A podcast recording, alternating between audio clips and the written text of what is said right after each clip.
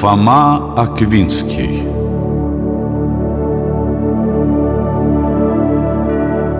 Будущий философ и святой католической церкви Фома Аквинский родился примерно в 1225 году на юге Италии.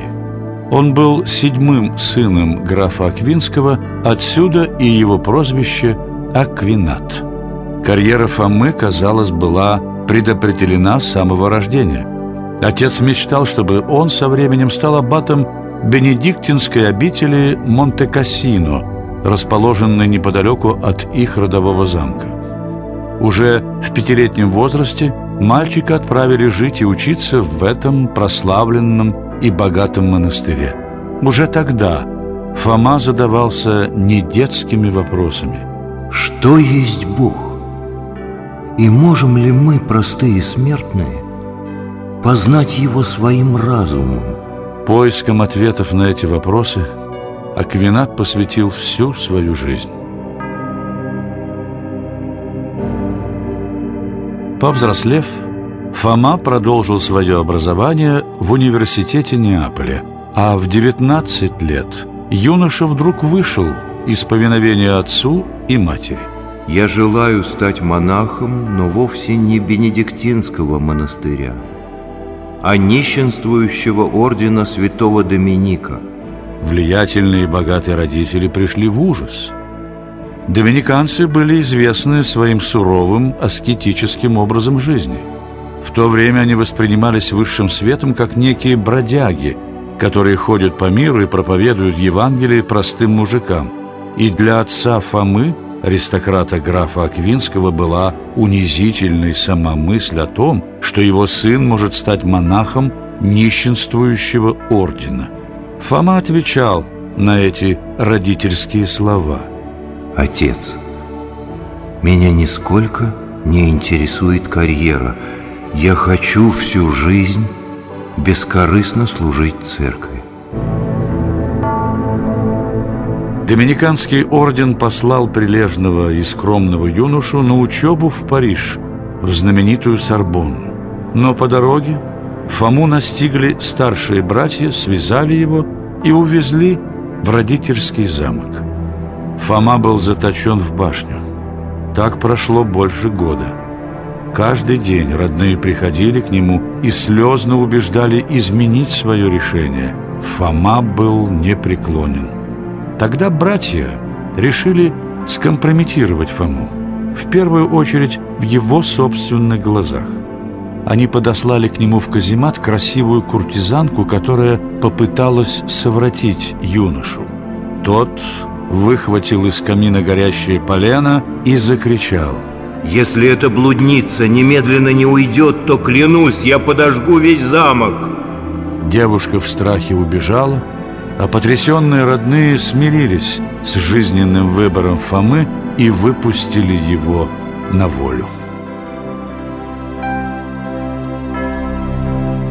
Обретя свободу, он принял монашеские обеты Доминиканского ордена и отправился в Парижский университет. Там Аквинат стал учеником Альберта Великого, одного из классиков средневекового богословия.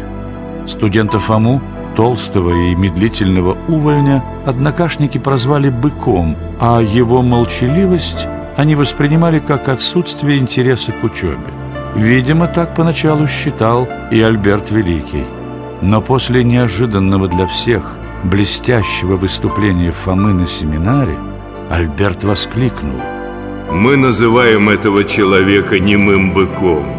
Однако уж если он замычит, то его мычание услышит весь мир.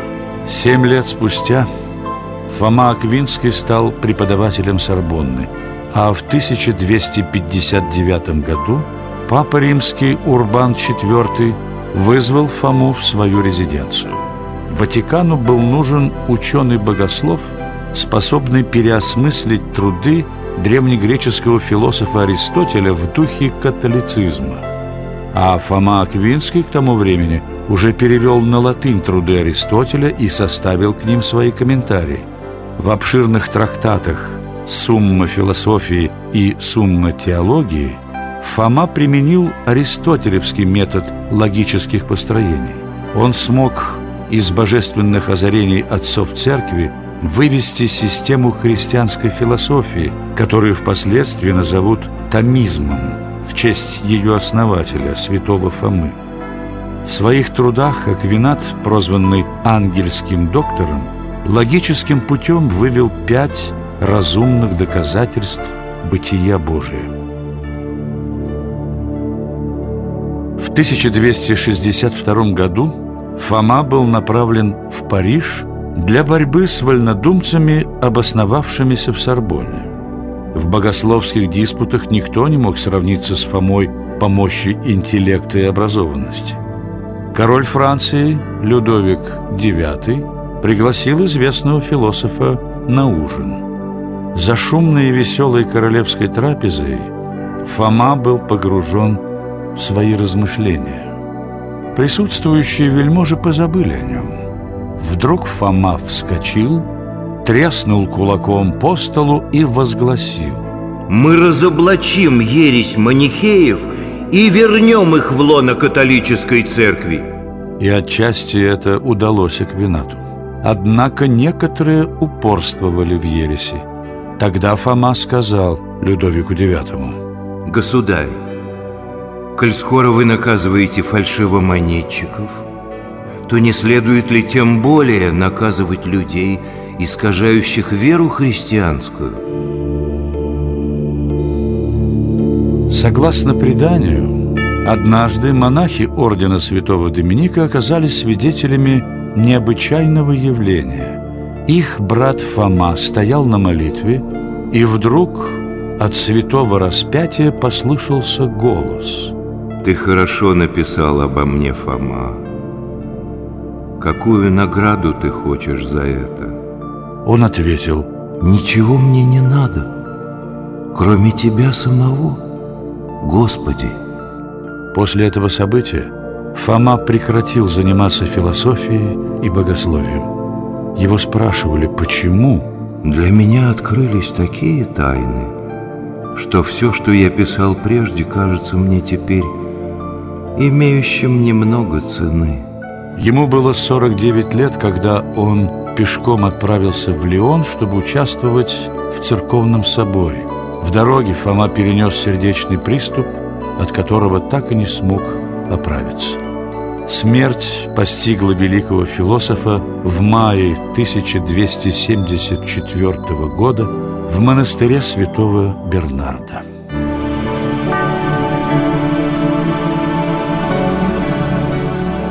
Пожалуй, самым главным в трудах святого Фомы было то, что он реабилитировал физическую природу человека и его земную жизнь. Тело – это почти такая же важная часть человеческого существа, как и его душа. Нормальный и благочестивый человек должен активно заниматься земными делами, вести общественную жизнь, а не только предаваться – размышлением о спасении души. Вслед за Аристотелем Фома Аквинский утверждал, что государственная власть существует для блага людей. Если правитель нарушает законы божеские и человеческие, то такого правителя можно и должно сместить, но только, разумеется, с согласия церкви. Философ ответил на очень важный вопрос – о взаимоотношениях религии и науки. Вера и разум, наука и религия отнюдь не противоречат, а дополняют друг друга. Наука – это всего лишь еще один способ познания Бога и Его творения. Эти идеи Фомы Аквинского остаются актуальными по сей день.